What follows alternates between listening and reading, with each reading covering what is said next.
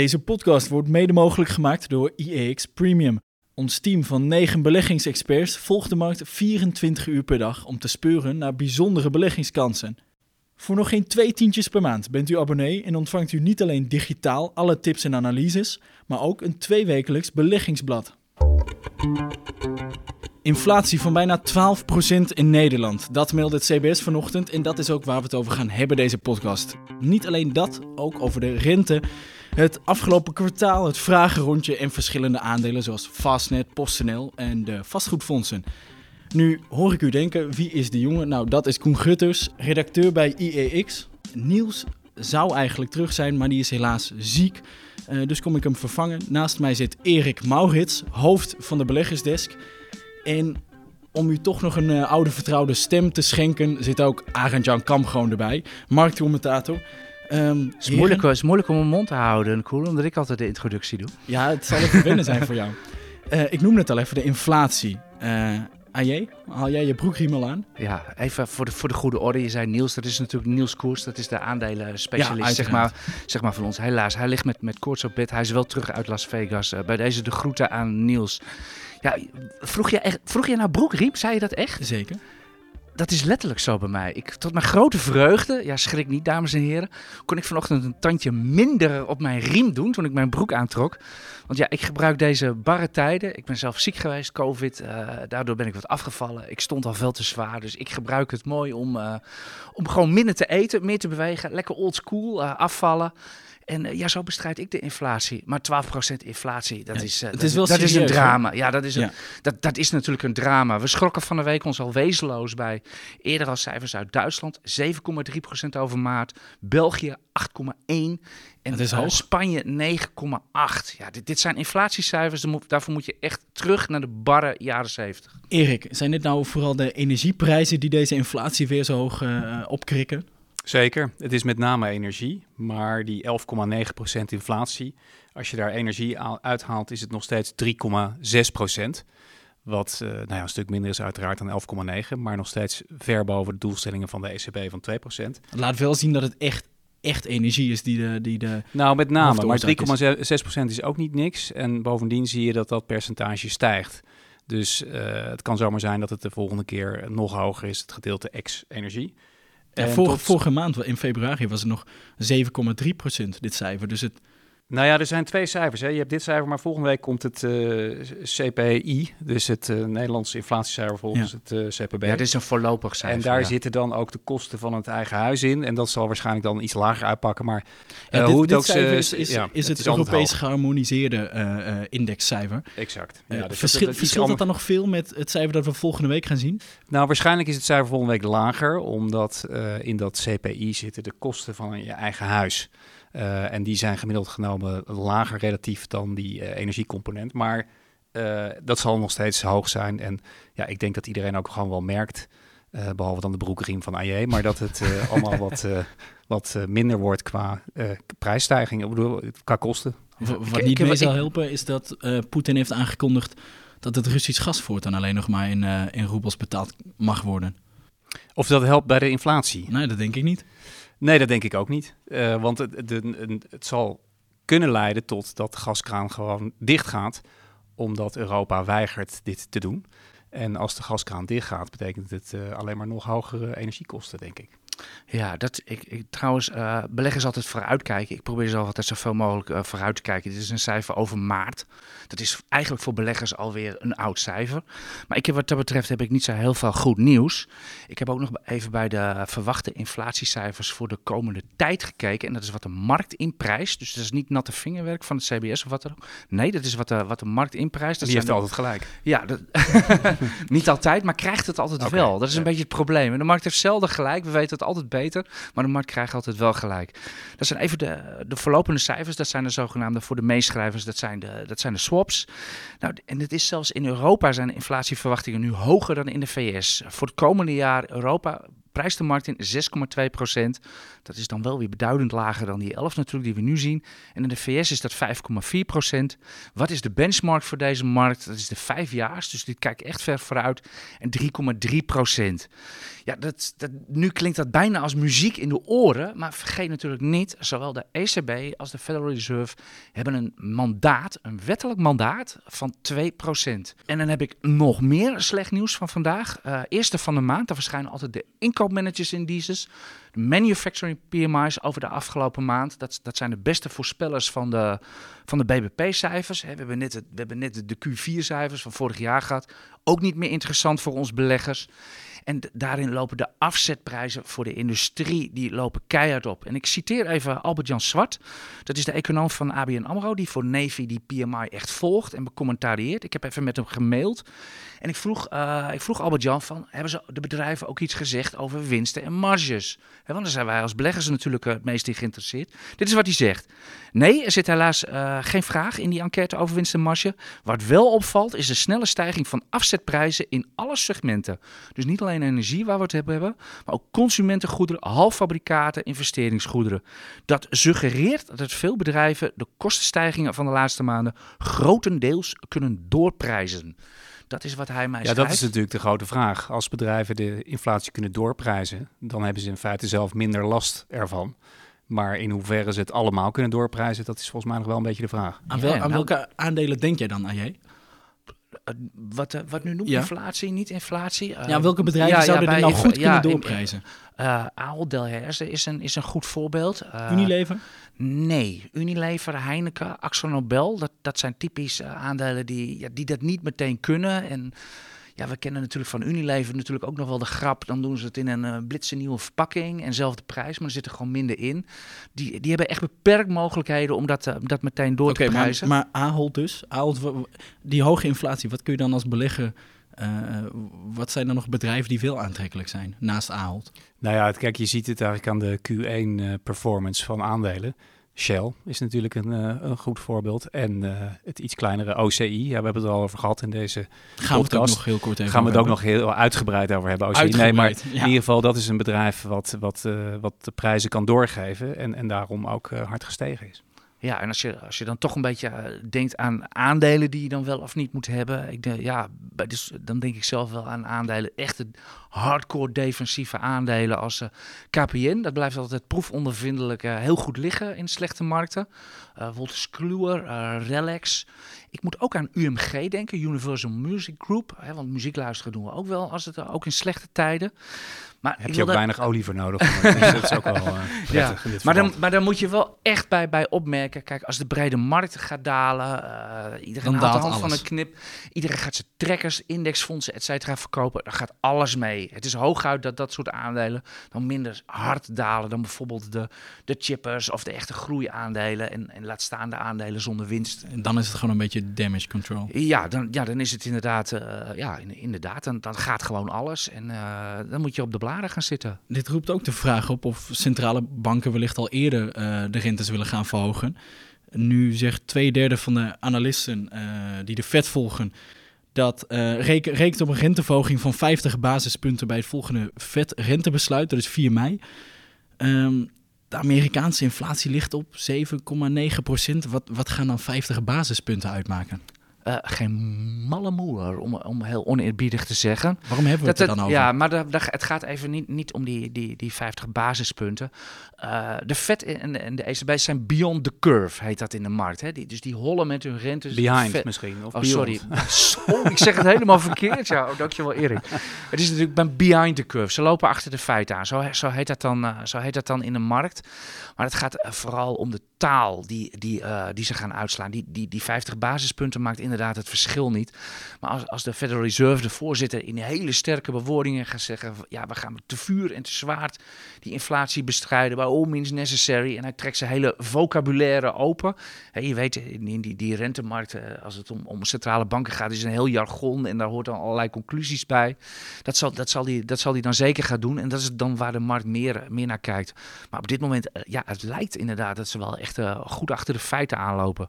Of denk jij daar anders over, eh, Erik? Nou, ik denk dat dat verband ook heel belangrijk is. Er komen straks cijfers uit. We, we zijn nu, het is nu ongeveer één uur, maar om half drie komt er baanrapport in de VS uit.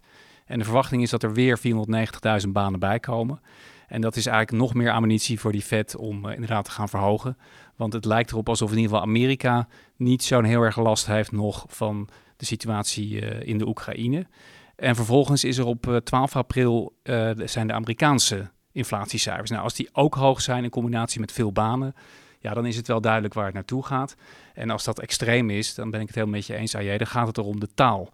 En dat zal zeker invloed hebben op de markt. Als ze nu denken dat ze die rente nog sneller moeten inprijzen, uh, nog moeten verhogen, dan, uh, dan gaan, we, gaan we dat wel terugzien in de koersen. Erik, ik kan me nog eind 2008 herinneren. Er was een akkefietje met Société Générale. Dat zoekt u maar op op Google. Toen kwam ineens onverwacht, voor beurs, de toenmalige vetvoorzitter Ben Bernanke. Die kwam op een maandag, meen ik, kwam die ineens met 50 basispunten verlaging. Volledig onverwacht, wat dan ook. Zie jij zoiets de komende maand, want dat rentebesluit is pas op 4 mei. Zie jij zoiets gebeuren, dat, dat, dat uh, Jerome Powell voor of na beurs ineens met een renteverhoging komt? Het lijkt mij uh, onwaarschijnlijk, maar dat kunnen famous last words zijn. um, ik, ik denk dat hij dat niet doet. Hij, hij, heeft vorige keer al best wel hawkish gepraat. Ik denk dat hij er eerder voor kiest om in die volgende meeting, die 4 mei afloopt, om dan inderdaad 50 basispunten te verhogen, of dan nog hoger of nog sneller. Maar tussendoor denk ik dat hij. Uh, ik denk dat hij daar veel, niet mee veel, Ja, dat denk ik ook. Als, als hij dat gaat doen, dan, dat denk ik ook. dan heeft, krijgt iedereen toch de indruk van. Uh, hey, ze zijn de draad daar ook kwijt. Maar, dus, uh, ja, maar zeg, eerder gebeurde dat, dat, dat speechende onderknuppels, zeg maar, nog wel hockeystaal gaan uitslaan de komende maanden in speech. Maar, maar zeg nooit nooit. En hij heeft vorige keer al gehint dat Volkers een grote voorbeeld is. En misschien dat hij een soort reverse Mario Draghi doet. Een whatever it takes uh, speech. maar dan whatever it takes om inflatie te temmen. En uh, ja, sommige luisteraars die willen het liever alleen maar over individuele aandelen hebben. Maar dit is echt extreem belangrijk voor de koersen van alle aandelen. Dus uh, vandaar dat we er toch altijd weer even graag bij stilstaan. Ja, in ieder geval heb ik, heb ik veel, veel indexbeleggers als volgers of wat, wat, dan ook. Dus, dus wat dat betreft. En zo meteen komen we echt nog wel bij de, bij de individuele aandelen uit. Dus, en maar even, als, maar, als, want wij zijn ook beleggers, Erik. En, en ik weet eigenlijk niet of jij intussen al belegt. Ja, Koens, al lang. Al lang, gelukkig. Relatief ja, voor mij dan, hè? Wat, wat doen jullie zelf met deze markt? Hoe zien jullie zelf naar deze markt? Wat doen, doen, jullie, doen jullie iets anders dan normaal? Uh, ik koop nog steeds mijn, mijn wereldtrekkers bij elke maand. En Wereldindex. Ja. Wereldindex trekker, ja. En uh, het is vrij saai, maar dat, dat is nog steeds wat ik vooral doe. Daar gaat het meeste van mijn uh, belegd geld naartoe. En aandelen heb ik, heb ik meer voor de, voor, de, voor de kick, voor de lol. Dan, dan zit ik in een Ebusco, dan... Maar het, het, is niet groots. Het is niet dat dat een. Daar heb je nog weinig lol aan beleefd. Daar heb ik tot nu toe uh, heel veel tranen aan beleefd. was, uh, nee, maar dat, dat, ja, die hou ik lekker vast. Ja. Oké, okay, als we het er zo meteen over aandelen hebben waar je in zit, dan moet je wel een full disclosure afgeven. Zeker, dat weet, uiteraard. Dat Erik, hoe doe jij dit? Ik beleg ook uh, veel in trackers, maar dat is het leuke van bij IX werk. Je krijgt er ook een IX Premium abonnement bij. En ik volg ook echt af en toe die adviezen op van onze eigen analisten. Uh, dus ik vond uh, vorige week het verhaal van Bayer, vind ik een sterk verhaal. Uh, ASR eerder dit jaar vond ik een sterk verhaal. Dus ik koop naast trackers ook individuele aandelen. En ik, ik verbaas me wel over, eerlijk gezegd, hoe hoog die markt nu nog staat. Gezien alles wat er in Q1 gebeurd is. Um, dus ik koop nu niet heel veel meer bij, maar ik ga er ook niet uit. Nee, ik eet hem en, niet. Ah, ja, ja, ja, ja. ja ik, mijn, uh, mijn, mijn, gros van mijn aandelen geld zit inderdaad in het uh, Vanguard Stock Fund, als u het wil weten. Dat kan u volgens mij niet meer kopen. Want niet alleen uh, kwam Wenger deze week niet bij onze gouden stieren opdagen, omdat uh, ze dat blijkbaar niet nodig vonden. Ze hadden gewonnen. Heel jammer. Maar ze vinden het ook niet nodig om hun Engelse gebruiksaanwijzingen, de, uh, de prospectussen, et cetera, de fact sheets, in het Nederlands te vertalen. Dus ze zijn volgens mij uit het schap. Maar jij maar handelt op de rekening van je vrouw volgens mij wel? Ja, ik doe nog, ik doe nog meer. toch? Ja, ik, mijn verhaal was ook nog niet af. Ah, okay. Het gros van mijn geld zit daarin. Daar koop ik maandelijks bij. Dus echt een vast bedrag. Vind ik een heel fijn fonds. Zit ik al heel lang in. Saai zeg. Ik, ja, is hartstikke saai. En uh, daarom ook dit verhaal. Ik zit uh, sinds een paar jaar koop ik iedere maand ook braaf AX en AMX trekkers bij. En die blijf ik ook gewoon bijkopen, ongeacht wat er gebeurt. Dat World Stock Fund ook. Of er een recessie komt, weet ik veel wat. Het maakt me allemaal niet uit. Ik blijf aandelen kopen. Ik zit tegenwoordig ook in Europese dividend aristocrats, een spider tracker. En eh, ik heb, ja, als ze stijgen zijn ze van ons samen, als ze dalen zijn ze van mijn vrouw. We zitten ook nog in ASML, ING en, eh, en eh, ASML. Die hebben we echt opgepikt. ASML afgelopen kwartaal opgepikt. ING voel ik mezelf niet lekker bij. Ik hou niet van banken, maar als ik de kans krijg, mochten jullie op de beurs nog ASML of Shell midden hakken, dan ga ik die zeker bijkopen. Nog heel even terug naar de, naar de rente. Ehm, gisteren, totaal los van de, van de inflatie, daalde de rente juist heel hard. Dat had te maken met partijen die hun portefeuille moesten herwegen om de juiste verhouding tussen aandelen en obligaties te krijgen. Ah, jij, jij hield de rente- en obligatiekoersen nauwlettend in de gaten. En het ging er nogal heftig aan toe. Ja, alsof je naar Justy Takeaway zat te kijken gisteren op de rentemarkt. Ja, nogmaals, we weten dat de rentemarkt uh, u niet interesseert. We drukken het er gewoon doorheen, want het is gewoon te belangrijk. Het is ook belangrijk voor u. Ja, en uh, dus we hebben het beste met u voor, moet u maar denken. Ja, wat er deze week op de obligatiemarkt is gebeurd, nog nooit gezien. Uh, afgelopen dinsdag stond de Nederlandse rente. Dachten we, nou, daar komt die 1% op het bord, min 0,98%. En gisteren stond er 0,78% op het bord. 20 basispunten eraf. In twee dagen nog nooit gezien. Maar het was niet onlogisch, want einde kwartaal 1, veel vermogensbeheerders, professionele partijen, die rapporteren, die, die wegen op basis van, uh, van kwartalen. En die moesten gisteren gewoon hun portfolio in balans brengen. Hè, de weging van uh, aandelen was te groot geworden ten opzichte van obligaties, dus moesten ze obligaties bijkopen. En dat moeten ze soms zelfs van de wet, bijvoorbeeld pensioenfondsen of wat dan ook. Dat, dat zijn echt, uh, misschien doen de algo's het wel, hebben ze het niet eens zelf met hun eigen vingers gedaan. Moesten gewoon bijkopen. vorige week hoorden van Ben Leppers, die te gast was, dat op dit moment obligaties nog niet uh, zo aantrekkelijk zijn om in te stappen. Dat, daar zou hij nog even mee wachten, zei hij. En toch ja, precies. Maar als je bijvoorbeeld dat... een, een, een, fonds hebt waarbij je van tevoren zegt... we zitten voor 60% in obligaties en 40% in aandelen... om die weging dan constant te houden. Nee, dat begrijp ik. Dus maar dan, dan, is het nog ja. dan is het toch niet uh, van wat hij vorige week zei, is dat nog steeds niet optimaal eigenlijk, toch? Nee, dat is niet optimaal. Maar ik denk dat wat het AJ bedoelt is meer dat er uh, gewoon een soort van verplichte kopen, kopers zijn nu in de markt om die wegingen uh, correct te maken. meer dan dat mensen nu denken, we moeten speciaal nu obligaties verkopen of kopen. Ja, Zit er ook wel bij ze overigens. maar de Polonaise gelopen hebben gisteren hoor. Dat, nee. Ligt er aan welke kantje dat dan maar, ja, ja, ja. Dat, dat is ook alweer zo. In ander nieuws, Tesla, een stoksplit. Ja, dat was wel. Oh, gaan we over naar de aandelen? ja, nou, ja, laten, zag laten, we, laten we dat maar gaan doen. We hebben genoeg over rentes ja, gehad. Ik zag het bruggetje niet helemaal, maar uh, dat is ook wel een interessant fenomeen. De stoksplit. En Tesla had het natuurlijk ook al eerder gedaan. En in tegenstelling tot wat je, wat je zou verwachten, omdat het eigenlijk niet uitmaakt of je één pizza van een tientje koopt of negen stukjes of tien stukjes voor 1 euro, gaan dan toch de koersen van aandelen omhoog. Hebben ze al eerder gedaan. En ook deze week uh, ging Tesla op het bericht dat er weer een stoksplit ko uh, komt met, ik geloof, 6% omhoog, wat uh, iets van 80 maar, miljard dollar is. Maar er zijn toch veel meer kleine beleggers die dan in kunnen stappen? Jawel, maar ik bedoel, dat, zou dat nou echt zo'n effect hebben? Of je, of je nou... Ja, dat, ja onderschat, dat, onderschat nou ja, het niet. Het, het blijkt die... zo, dus ik bedoel, ja. maar, ik bedoel maar Tesla is zo gehyped op, op, uh, door Elon Musk zelf, maar ook door aandeelhouders en op het internet. Dat is zo'n populair aandeel dat er denk ik best veel kleine beleggers zijn, beginners die Jawel, graag maar... in zouden stappen, maar, maar tegen het huidige uh, tegen Die de kunnen dan voor 1000 niet. dollar niet kopen en dan kopen ze wel een paar aandelen van, van, van 100 dollar. Ik, ik weet het niet. Maar het, het, gelijk, ik, ik, ik zie ja, dat het gebeurt. Ik, het, dus denk, het, blijkt denk zo dat je, Ik denk dat je dat niet moet onderschatten hoor. Niet iedereen kan een aandeel van 1000 uh, dollar kopen hoor. Nee, oké, okay, maar Dat, af, uh, afgezien van het feit of mensen dat kunnen kopen of niet. Het, het betekent gewoon dat het bedrijf Tesla nu opeens 6% meer waard, terwijl het bedrijf niet veranderd is. De winsten nee, zijn niet groot. wat- wat dus het is ja. natuurlijk toch een, een beetje apart wat mij betreft. En datzelfde trucje, ook wel aardig, dat heeft de GameStop eh, ook eh, aangekondigd. Eh, GameStop, Staat er op 180 of zo? Of, uh? nou, die hebben dus ook ditzelfde trucje. Ik, vind, het- ik vind, moet zeggen, ik vind het wel knap van ze. Ze spelen echt op alle trends in. Dus ze hadden eerder al NFT, marktplaats, crypto's, alles doen ze om die koers. AMC. En nu hebben ze gezien een stoksplit. Dat, dat doet het ook leuk in de markt. Stoksplit aangekondigd en 16% omhoog. Ja, ja. Dus, het, eh, dus ik neem alles terug. Het blijkt gewoon te werken, maar het is niet eh, wat mij betreft. Koers stijgt, dus eh, over, over die, die meme-aandelen, die hebben we trouwens afgelopen maand waanzinnig goed gedaan. Hè? Meme-aandelen, hè, dat zijn die, die, die, die, die ongelofelijke frenzy-aandelen van vorig jaar januari, die compleet door het dak gingen, et cetera. Die, eh, er zijn er nog een paar, BlackBerry, eh, AMC, ja, AMC, hoe heet die misschien ook? Tesla wel eigenlijk. Gewoon. Ja, Nou Beth, Beth Beyond. Ja, en daar zit nog wel ook wat achter. Beth, Ja, et cetera, die ook nog.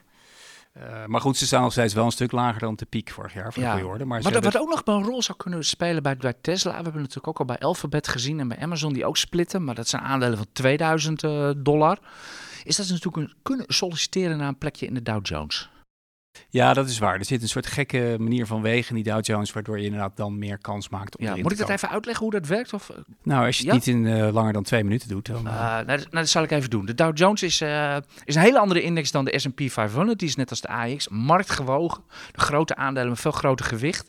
Zo werkt dat in de Dow Jones niet. Er zit gewoon domweg van ieder aandeel zit er eentje in. Dus degene met de hoogste koers heeft de hoogste waardering. Maar nou is de hoogste koers op dit moment iets van een paar honderd dollar. Dus als daar een Tesla in komt met, met 1000 of een Amazon naar 2000...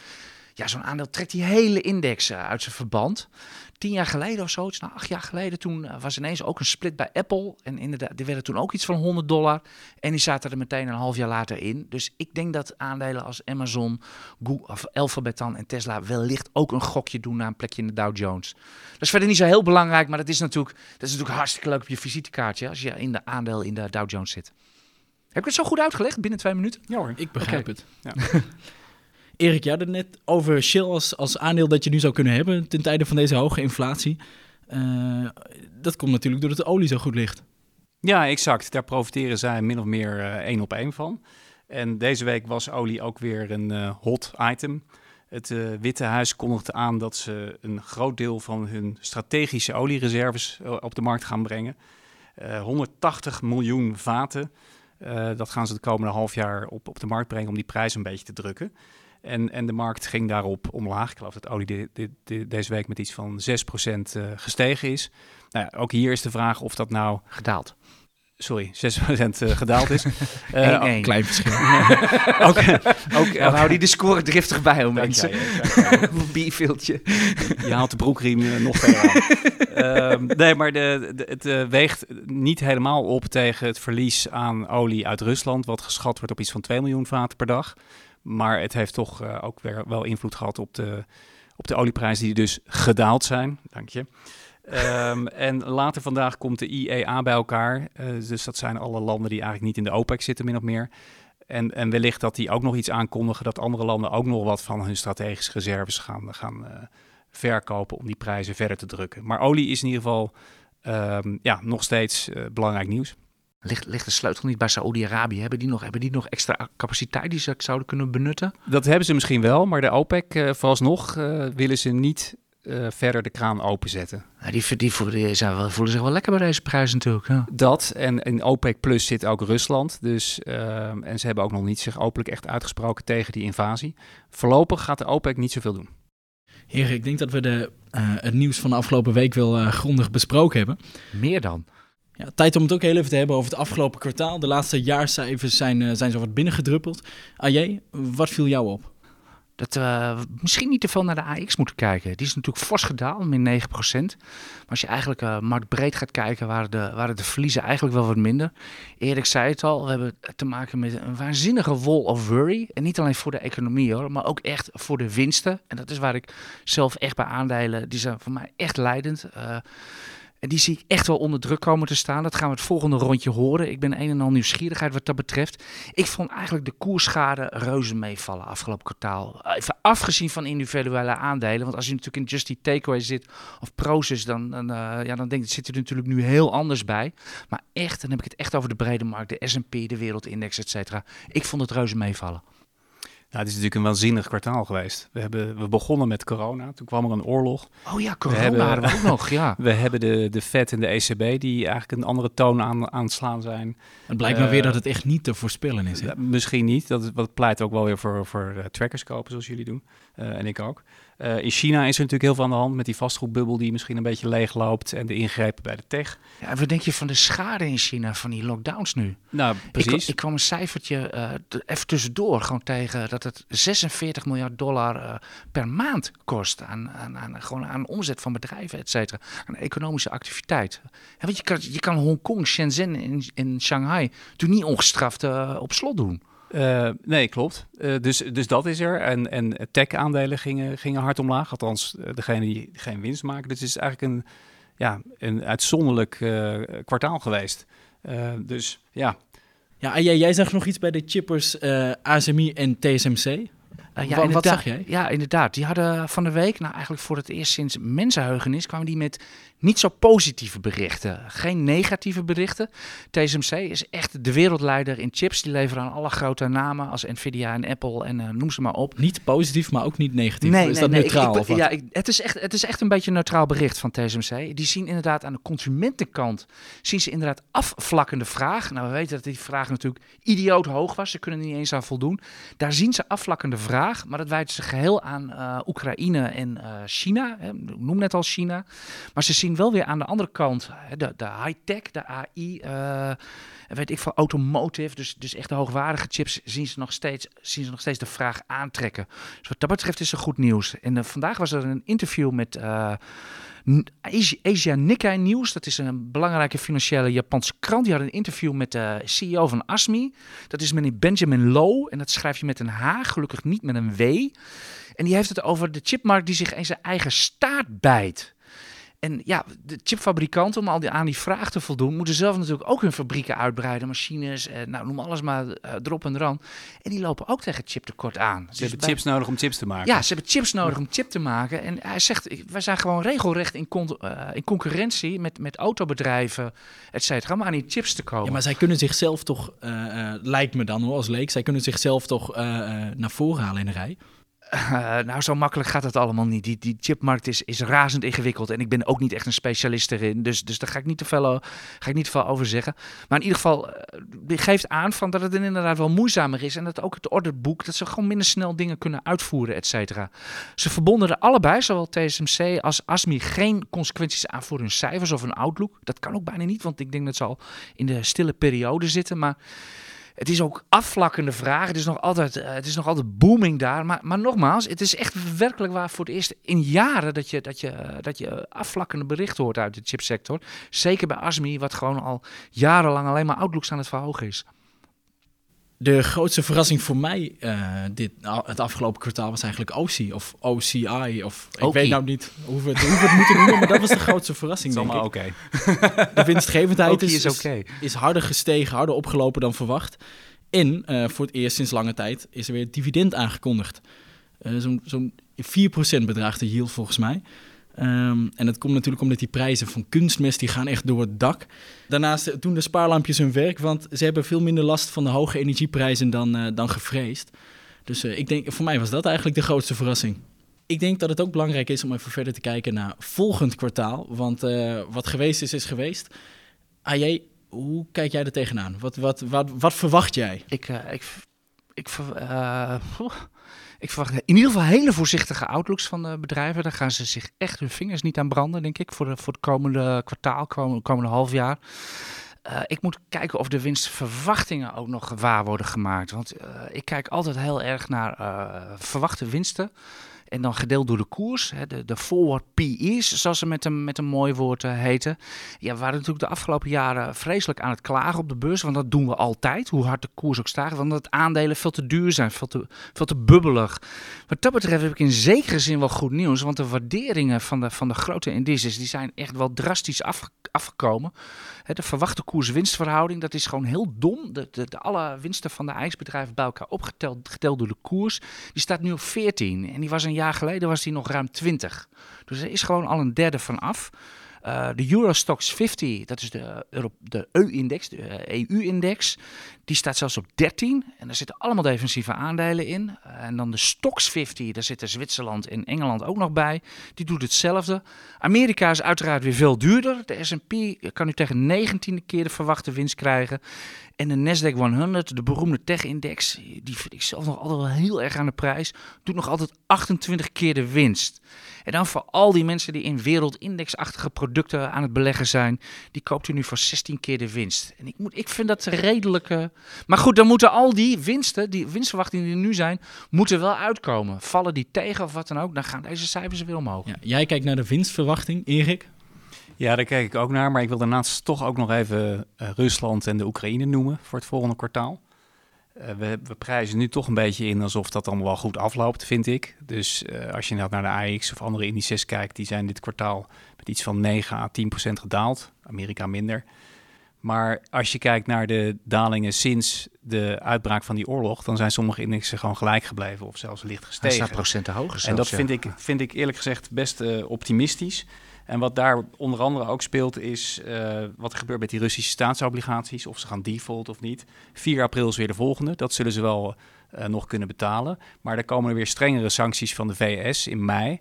En dan eh, kan het heel goed zijn dat je eigenlijk gewoon geen roebels meer mag als westers bedrijf of bank mag, mag kopen, aanhouden via, via Rusland. En dat betekent dat misschien Rusland een default gaat. Is natuurlijk een relatief klein eh, land, is al vaak gezegd. Maar dat kan toch allemaal repercussies hebben voor partijen. Dat kan allemaal bovenkomen in, in dat kwartaal. En dat kan net de druppel zijn in combinatie met die hogere, eh, waarschijnlijk hogere rente door de Fed. Ehm, nou ja, ik, ik, ik ben niet eh, onverdeeld optimistisch, laat Ja, maar zo zo, een eventuele default of wat dan ook, dat heeft toch geen gevolg voor de winsten van een, bijvoorbeeld een Ahold of een, nou noem maar een aandeel op. Dat is waar, maar het, is, het, het, het kan een soort druppel zijn in combinatie met alles waar we het al eerder over gehad hebben. Stijgende rentes, inflatie, aanvoerproblemen, Ja, ja maar, dan, maar dan, heb je, dan heb je echt een visie op de markt. Ik, ik probeer altijd zoveel mogelijk op de harde cijfers af te gaan. Maar als je daarnaar kijkt, naar die harde cijfers, dan, eh, dan kan het best zijn dat we komende kwartaal wat, wat teleurstellende harde cijfers gaan zien. Tegen een achtergrond van, en dat is natuurlijk toch ook echt, echt anders dan de vorige jaren, tegen een achtergrond van centrale banken die, die ons niet meer helpen, om het zo maar te zeggen. Dus eh, ik ben benieuwd. Blijft heel onzeker. Heb je ooit anders meegemaakt? Ik nog nooit. Het is altijd onzeker. Het is hooguit wat onzeker deur, deur, deur. D- dat is waar. De on- onzekerheid is het altijd. Alleen we hebben de laatste tien, tien jaar niet meer meegemaakt dat een centrale bank eh, in, in het Westen Ja, maar- de ja, rente ging. En dat is wel een cruciaal verschil. Ehm, en, en, ja, en nogmaals, die, die, die aandelenmarkten staan nog redelijk goed. Het aloude TINA, there is no alternative. En het is toch een beetje de vraag of dat eh, stand gaat houden. Ja, dat, dat is zeker waar. Als ik nog even eh, advocaat van de duivel mag spelen. Het is wel zo dat de mensen die de rommel hebben aangericht het ook zelf mogen opruimen. Viel, van de week viel mij een quote op van premier Mario Draghi van, eh, van Italië. Die zei, eh, we gaan eh, te vuur en te zwaard. En volgens mij denk ik dat jij er nog wel een leuke Engelse quote zo meteen bij weet. Gaan wij de inflatie bestrijden. En hij is natuurlijk de man geweest die als ECB-voorzitter, of president moet ik zeggen, in 2015 natuurlijk met al die verruimingsprogramma's is begonnen die mevrouw Lagarde natuurlijk nu ruimschoots doorzet. En welke quote doe ik nu? nou ja, eh, die hebben we al eerder genoemd. Dat is de whatever it takes Ja, doe Maar ten aanzien van de rommel opruimen, volgens mij eh, doen we al, nu eigenlijk al jaren dat generaties na ons de, de rommel mogen opruimen. Zowel op het gebied van kernenergie als schulden. Ik bedoel, dat, dat rommel Ja, opruimen. maar nu dat, mag deze we generatie... liever Wij, gaan het nu ook wel in de portemonnee merken. Dat we op- misschien wel op te ruime voet hebben geleefd. Ik hoop dat Koens generatie het allemaal moet opruimen. nou, daar zijn we goed mee bezig nu. Maar, maar gauw naar de leesvraag gaan, niet? Ja, ik vind het een heel goed idee. We gaan het zo meteen nog even gaan we nog, eh, nog een paar individuele aandelen Vastnet. bespreken. Eh, onder andere. Ehm, we gaan daarvoor bellen met een van onze analisten. En het is niet Niels Koerts. Maar inderdaad is het eerst tijd voor het vragenrondje. Allereerst is daar Bram en die vraagt: Zouden jullie meer cash aanhouden in verband met de oorlog en inflatie? Erik. Ja, dat is een goede vraag. Ik vind het wel een leuke vraag. Want gevoelsmatig zeg je natuurlijk in tijden van inflatie en nog steeds lage rentes nee. Maar ik, ik vind er ook wel wat voor te zeggen. Want eh, obligaties zijn ook niet aantrekkelijk. En het kan best zijn dat er door die eh, oorlog, die nog niet afgelopen is, nog eh, forse dalingen zijn links en rechts. Waardoor je op een lager punt misschien hier en daar een leuk individueel aandeel kan oppikken. Dus ik vind het geen gek idee om wat cash aan te houden. Uh, dat, advies hoor je inderdaad wel, wel vaker. Ik heb eigenlijk best wel veel cash. En mijn verhouding schuld, schuld cash is ongeveer, eh, is ongeveer...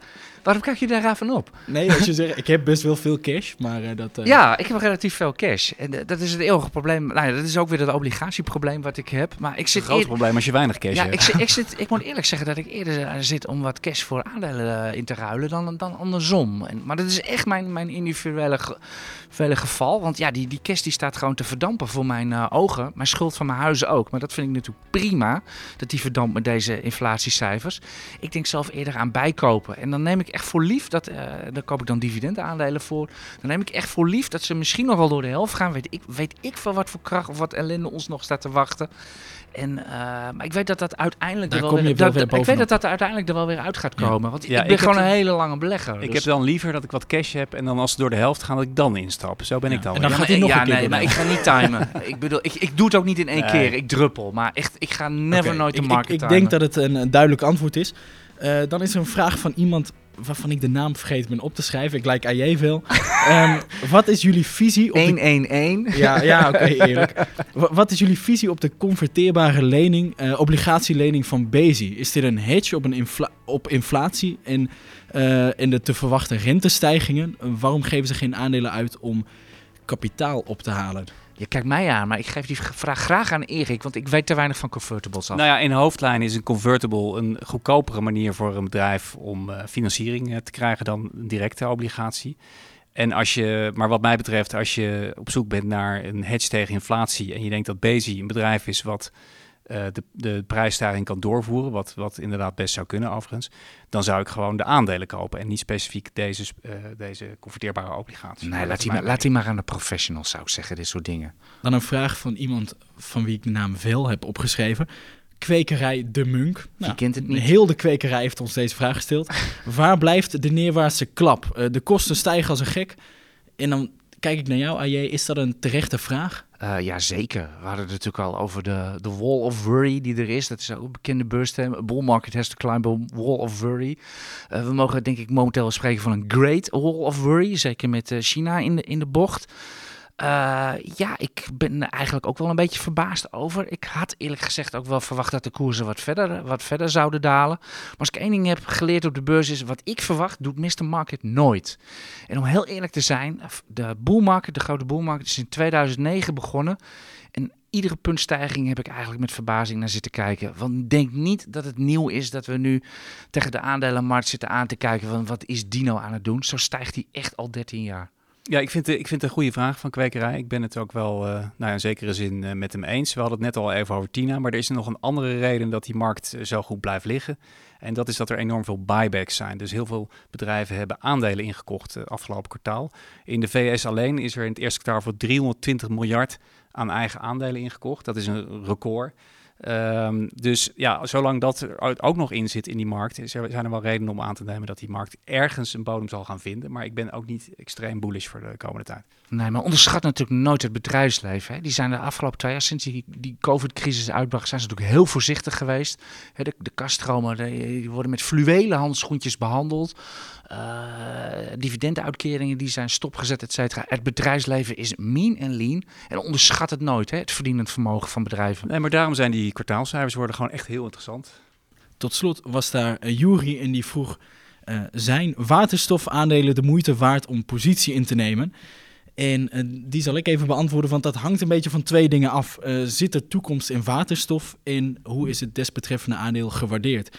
Um, over dat eerste is best veel discussie. Uh, er zijn heel veel mensen die zweren bij waterstof, maar zo zijn er anderen die het juist afschrijven.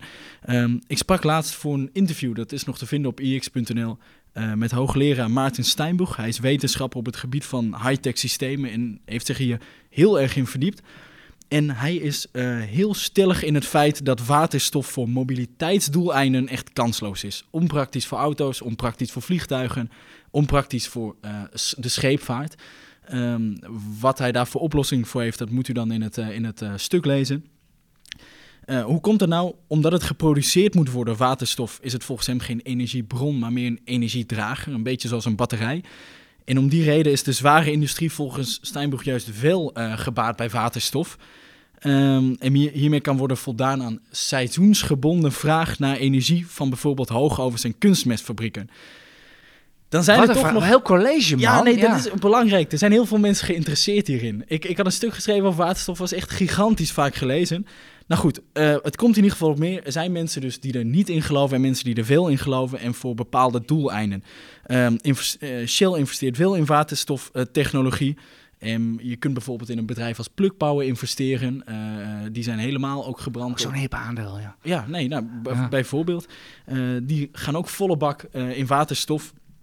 Ehm, maar of je nou wil weten of het slim is hier om, nu, om hier nu in te stappen, dan moet je even het stuk van, eh, van Paul Veteling lezen, onze uh, aandelenanalist. Hij heeft ja, die is goed ingevoerd. Ja, ja, Die, is, die heeft daar recent een heel interessant stuk over gelezen. Dus ik zou, ik zou, ja, ik zou Jury vooral daar naartoe door willen verwijzen. Daarmee komen we ook aan het einde van, deze, van dit vragenrondje. Ik denk. Oh, ga je ons niet meer vragen over die waterstof? Nee, zeker niet. Jij zei dat je er niet zoveel van wist. Dus, uh, ah, maar, ik wil, nee, maar ik wilde wel. Eh, mag ik er toch wat over zeggen? Nou, ik bedoel, ik hoor je allemaal over geloven, et cetera. Ik beleg in kaststromen en niet in mooie verhalen. En je noemde Shell al even. Die heeft daar, ik zit in Shell. Die heeft daar tentakels uitstaan naar al die, uh, naar al die energiebronnen. Ik vertrouw daarop. Ik vind het, ik vind dit een prachtig bruggetje naar ons volgende aandeel Fastnet. Je zegt je vertrouwt op kaststromen en niet op, op fantasie oh. en verhalen. Dus dan kom je bij Fastnet uit. Komen we bij Fastnet uit. Zeg jij eerst mij, Erik. nou ja, in, in het kort, um, de, de, de omzet uh, is verdubbeld. Uh, dus de, dat, het nettoverlies uh, ook. Maar het nettoverlies ook. En, en dat, uh, ja, de, de, de, combinatie met de cashburn die op een omzet van 12 miljoen, 10 miljoen is. Dat is wel ehm, fors, hè? Vinden we dat ja, op dit moment een beetje aan de prijs, zou maar zeggen. uh, ja, dat is eigenlijk een hele korte samenvatting. Ja, het, het is echt een fantasieaandeel. Ik was daar met, uh, met collega Niels Koets. Uh, ben ik uitgenodigd bij, bij Michiel Langezaal, CEO. ze zit ook hier in Amsterdam.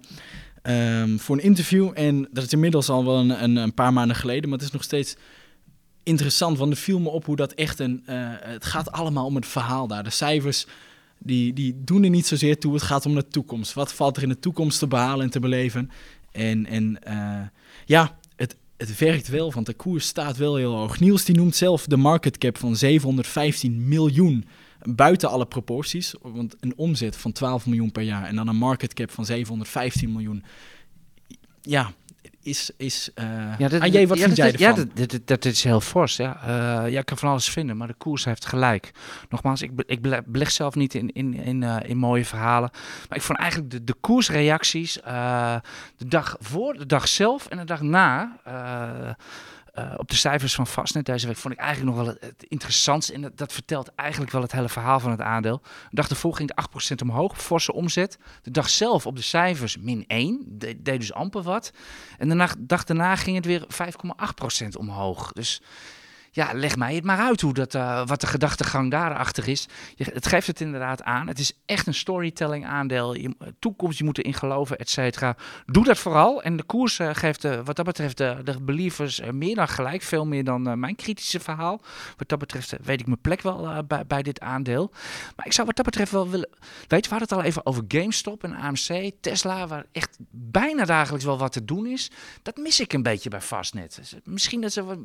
ja, ze zouden misschien wat voor wat meer reuring kunnen, misschien kunnen zorgen. In de, in de crypto's of... Uh, ja, of een goudmijn kopen. Stoksplit. Of, uh, of, of, popcorn bij de aan, op de aandeelhoudersvergadering. Uh, ja, een beetje opleuken. Ja, zo heette dat toch vroeger onder de boomers? Opleuken. Nee, maar goed, lang verhaal kort. het, het kan natuurlijk het waar gaan maken, maar op dit moment zien we het nog even niet terug in de cijfers die ze publiceren. Nee, dat vind ik, wel heel wijze ook, woorden. Ik, ik denk ook dat als je nou als belegger Ehm, in een Nederlands bedrijf dat met elektrisch rijden te maken heeft, daarin wil beleggen, dan, dan ben je misschien beter af bij Ebusco. Het is een totaal ander bedrijf. Hallo, maar daar zit jij in. Ja. Daar zit, nou, dat moet ik natuurlijk wel even vermelden. Ja. Maar dat zei ik al hè, in het begin. ja, ik zit je in Ebusco. Gezegd, ja. Nee, het is meer dat. dat um, Ebusco lijkt me ook uh, interessant. Ja, dat zou, dat zou ik ook eerder kiezen. Dat is ook echt, echt bedrijven, echt omzet, echt productie, et cetera. Het, het, is niet alleen, ik ben er niet alleen die dat zegt, dat is de, dat is de beleggersdesk uh, die, daar, die het daar ook wel mee eens is. Dat Ebusco is dan wel aantrekkelijker dan, dan Fastnet. Uh, maar ook daarvoor zou ik zeggen, uh, uh, lees vooral ook even de analyse. Risicovol bedrijf, niet een heel groot deel van je portefeuille in ieder geval. Nee, dat, dat, moet duidelijk zijn. Ja, maar dat is eigenlijk altijd zo bij Nederlandse mid- en small caps. daar moet je gewoon nooit te groot in zitten. Want dan kun je behoorlijk vast in komen te zitten, omdat het vaak weinig liquide is, weinig omzet. En zeker in een, in een bear market kan er dusdanig veel, weinig omzet zijn, dat je echt in gevangen kan raken, dat je aandelen gewoon niet meer kan verkopen. Omdat er gewoon geen handel is. Tijd om het even over PostNL te hebben. Daar gebeurt ook een hele hoop deze week. Uh, dat, daarvoor bellen we wel even met uh, Martin Krum, onze senior analist. En hij heeft uh, PostNL in zijn, in zijn portefeuille. Dus hij weet daar veel meer van. ik, ik ga hem even bellen. Met Martin. Martin, je had van de week als kop PostNL is een criminele organisatie, citaat. klopt dat? Citeer ik jou zo goed? Oh, je valt gelijk maar met de deur in huis. Ja, je kent me toch, Martin? Wij uh, priet praten nooit. zeker, zeker. Uh, ja, nee, dat klopt. Uh, PostNL wordt inderdaad beticht door het Belgisch Openbaar Ministerie van dat soort praktijken. En er zijn opnieuw invallen geweest bij twee depots van PostNL in België. Die zijn verzegeld. En in dit geval zijn er nu ook wat mensen daadwerkelijk gearresteerd. Gearresteerd? Jazeker, die zitten vast. PostNL mag ook geen contact met deze mensen hebben. Het gaat onder andere om de CEO van België en twee operationeel managers. Dus die zitten ook echt uh, vast. En waar worden ze nou precies van beschuldigd? Nou, uh, laten we zeggen dat de, degene die uh, daar in België over gaat, dat is de arbeidsauditor, auditeur. die geeft aan dat sprake is van schrijnende toestanden uh, dat er uh, sprake is van mensenhandel. Dat er leiding wordt gegeven aan een criminele organisatie en valsheid in geschriften. We hebben het toch over PostNL, niet over de Hells Angels of zo, hè? We hebben het absoluut over PostNL, PostNL België, wel te verstaan. De, nou, ben ik maar een domme belegger, uh, Martin. Maar ik denk onmiddellijk aan van, uh, dat is niet best. Maar hoeveel procent van de winst en omzet komt bij PostNL België vandaan? Nou, PostNL is op zich redelijk succesvol in België. Ze hebben echt wel wat marktaandeel van B-Post afgesnopt. maar het is, het is niet heel groot. de winstgevendheid is wel goed. Komt zo ongeveer voor belasting 15, 16 miljoen winst uh, tevoorschijn uit België per omzet van, nou ik meen zo uit mijn hoofd, uh, iets van 80, 85 miljoen. Dus die, dus die, die, die koersdaling van, van PostNL deze week van zo'n 7%, al bij al, is, is, is dat terecht? Is dat te veel? Hoe, hoe duid jij dat? Nou ja, kijk, kijk terecht, terecht. We zullen natuurlijk uiteindelijk eerst al moeten wachten uh, in hoeverre de beschuldigingen die nu aan het adres van PostNL worden gedaan, of die terecht zijn. Dat weten we nog niet. PostNL is zelf ook uh, is nog niet officieel uh, zeg maar benaderd door het Belgisch Openbaar Ministerie. Ze hebben het allemaal uit de pers moeten vernemen. Dus ik denk dat het sowieso handig is om even te wachten. En eens te kijken in hoeverre het daadwerkelijk ook hout snijdt. Maar er lijkt wel iets, iets goed mis te zitten. Oké, nou wij, kennen wij het PostNL Forum ook goed. Er werd vorig jaar al, werd, uh, werd, er al van koersmanipulatie gesproken. Wat je daar ook veel tegenkomt is, uh, ja, PostNL is gewoon een gebeten hond. Omdat de Belgen willen B-post, die hebben B-post. Dit is allemaal niet eerlijk. En, bij, en, en, en, als het bij PostNL mist is, dan zal het in die andere districtcentra ook wel mis zijn. Nou, daar kan ik wel een paar dingen over zeggen. allereerst is het zo dat de man die zeg maar vanuit het Belgisch Openbaar Ministerie deze beschuldigingen uit en dit in gang heeft gezet heeft uh, ook uh, in het verleden ingegrepen bij twee andere partijen. Dat is DPD en GLS. Dus het is niet zo dat het willekeur is, zoals PostNL nu, nu stelt. er worden inderdaad meerdere partijen wel aangepakt. Anderzijds is het wel zo dat de Belgische staat is groot aandeelhouder in B-Post. Sterker nog, ze zijn meerderheidsaandeelhouder in B-Post. B-Post is onlangs een klant kwijtgeraakt. Dat is Amazon. Die gaat, die gaat uh, zijn, zijn items uh, zelf bezorgen. Dus uh, bij Post raakt een procent of 10 omzet kwijt. Dus dat dat enigszins schuurt, ja. Maar dat blijft onverlet dat het natuurlijk nu wel dusdanig hard is ingegrepen op PostNL. Dat daar, nou, ik kan me bijna niet voorstellen dat er niks aan de hand is. Oké, okay. dankjewel, dankjewel Martin voor jouw advies en uh, het koersdoel wat jij uh, op, de, op uh, PostNL hebt zitten. Daarvoor loggen de mensen maar even in bij ons Zeker, op de site. Ik heb, dus, ik heb overigens wel, daar kan ik er nog wel bij zeggen, naar aanleiding van deze affaire heb ik het koersdoel wel iets verlaagd. Ik ga er sowieso vanuit dat PostNL wel enige schade oploopt hierdoor. Oké, okay, dankjewel voor deze duidelijke woorden en, en niet mis te verstaan analyse van PostNL, Martin. Prima. Oké, okay, hey, tot maandag. Succes verder. Jo onze luisteraars die klagen nog wel eens dat wij de, de, de tijd zo scherp in de gaten houden. En dat wij uh, er op een gegeven moment een eind aan moeten breien. Nee, maar ik ga nu wel even uh, streng zijn. We zijn echt al een hele tijd aan het uh, babbelen. Ik vind niet dat we babbelen. We hebben best zinnige dingen gezegd. Ja, nou ja, uh, dat is aan de Vind ik. luisteraar. Ja, En, dat ehm, is uiteindelijk, uiteindelijk, de luisteraar heeft altijd gelijk. Nee, maar we hebben echt een aardig eind weggekletst. Ik denk dat, het, eh, dat we het meeste besproken hebben, zo niet alles. Volgende week zijn we er weer. Dan is Niels Koert, eh, als het goed beter. is, ook ja, weer beter. En dan, eh, dan is hij eindelijk weer terug. Voor nu zou ik zeggen, hartstikke bedankt voor het luisteren. Goed weekend en volgende week veel succes op de beurs. Nog even een reminder. Wilt u de analyses en kooptips van Niels Koerts en de acht andere beleggingsexperts ontvangen? Dat kan. Voor nog geen twee tientjes per maand bent u abonnee en blijft u digitaal constant op de hoogte van de nieuwste analyses en tips. Daarnaast valt er elke twee weken een gloednieuwe editie van het IEX magazine op uw deurmat. Meer weten? Ga naar iex.nl/podcast.